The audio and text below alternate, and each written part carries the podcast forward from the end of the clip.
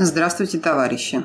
Вы слушаете новости на Красном радио Фонда Рабочей Академии. Сегодня в программе Обострение ситуации на Донбассе –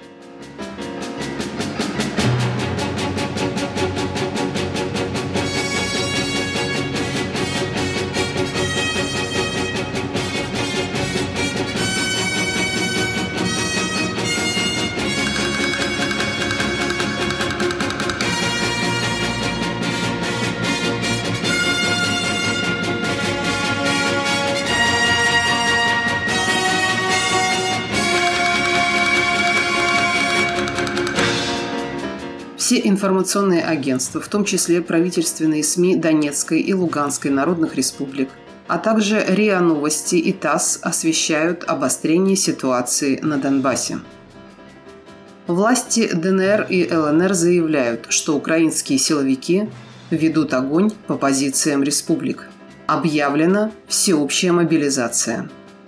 По сведениям народной милиции ЛДНР, уже есть жертвы среди мирных жителей – ТАСС сообщил, что 20 февраля Следственный комитет России возбудил уголовное дело по факту обстрела территории Ростовской области со стороны Украины. 19 февраля два снаряда упали на расстоянии около 300 метров от окраины станицы Митякинская и не сдетонировали. Жертв среди мирного населения нет.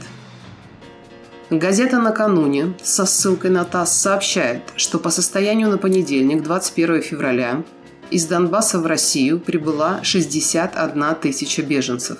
Эвакуацией занимается Министерство чрезвычайных ситуаций Российской Федерации. Эвакуация началась вечером 18 февраля. В первую очередь вывозят женщин, детей и пожилых людей. Временно исполняющий обязанности главы МЧС России Александр Чуприян рапортует – что за сутки из Ростовской области было отправлено 9 поездов с беженцами из Донбасса в другие регионы России. Более 30 регионов Российской Федерации выразили готовность принимать беженцев из Донбасса. Среди них Подмосковье, Якутия, Краснодарский край, Челябинская область, Пермский край, Тюменская область, Югра – из-за прибытия большого количества граждан Донбасса в Ростовской, Воронежской, Пензенской, Курской и Волгоградской областях объявлен режим чрезвычайной ситуации регионального характера. РИА Новости сообщает, что начались выплаты беженцам из Донбасса. Каждый беженец может получить по 10 тысяч рублей. Заявление можно заполнить прямо на границе. Все это происходит на фоне беспрецедентной кампании в зарубежных и российских СМИ, которую иначе как дымовой завесой назвать нельзя. Товарищи, не дайте себя запугать и запутать. Американские СМИ транслируют то, за что им платят американские капиталисты.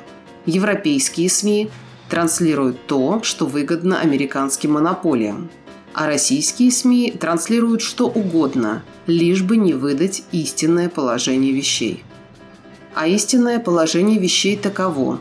Рабочие России и советских республик, установив диктатуру пролетариата в СССР, обеспечили избавление мира от фашизма и поддерживали мир на планете. Как только власть перешла от рабочего класса к капиталистам – Мгновенно начались войны между бывшими союзными республиками и внутри них. Вспомним хотя бы Чеченскую войну. Нынешняя ситуация – это нормальное проявление империализма, то есть монополистического капитализма. Капиталисты никогда и ни перед чем не остановятся в погоне за прибылью.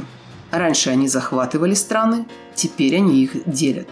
И само собой это не пройдет. На нашу российскую буржуазную власть надеяться ни в коем случае нельзя. У буржуев родина там, где деньги. Товарищи рабочие, если вы думаете, что отсидитесь и дождетесь окончания кризиса, то напрасно. Сейчас объявили мобилизацию на Донбассе. Потом могут объявить и в России.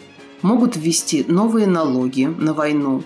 Могут объявить чрезвычайное положение – а это более серьезная мера, чем чрезвычайная ситуация, установленная сейчас в пяти регионах. Согласно Федеральному конституционному закону о чрезвычайном положении, ЧП означает запрещение или ограничение проведения собраний, митингов и демонстраций, шествий и пикетирования, а также иных массовых мероприятий, запрещение забастовок и иных способов приостановления или прекращения деятельности организаций. Товарищи рабочие, пришло время встать на защиту своих жизней. Вступайте в Рабочую партию России. Организовывайтесь на своих предприятиях. Вместе воссоздадим рабочую власть и отстоим мир. С вами была Татьяна Воднева с коммунистическим приветом из Ленинграда.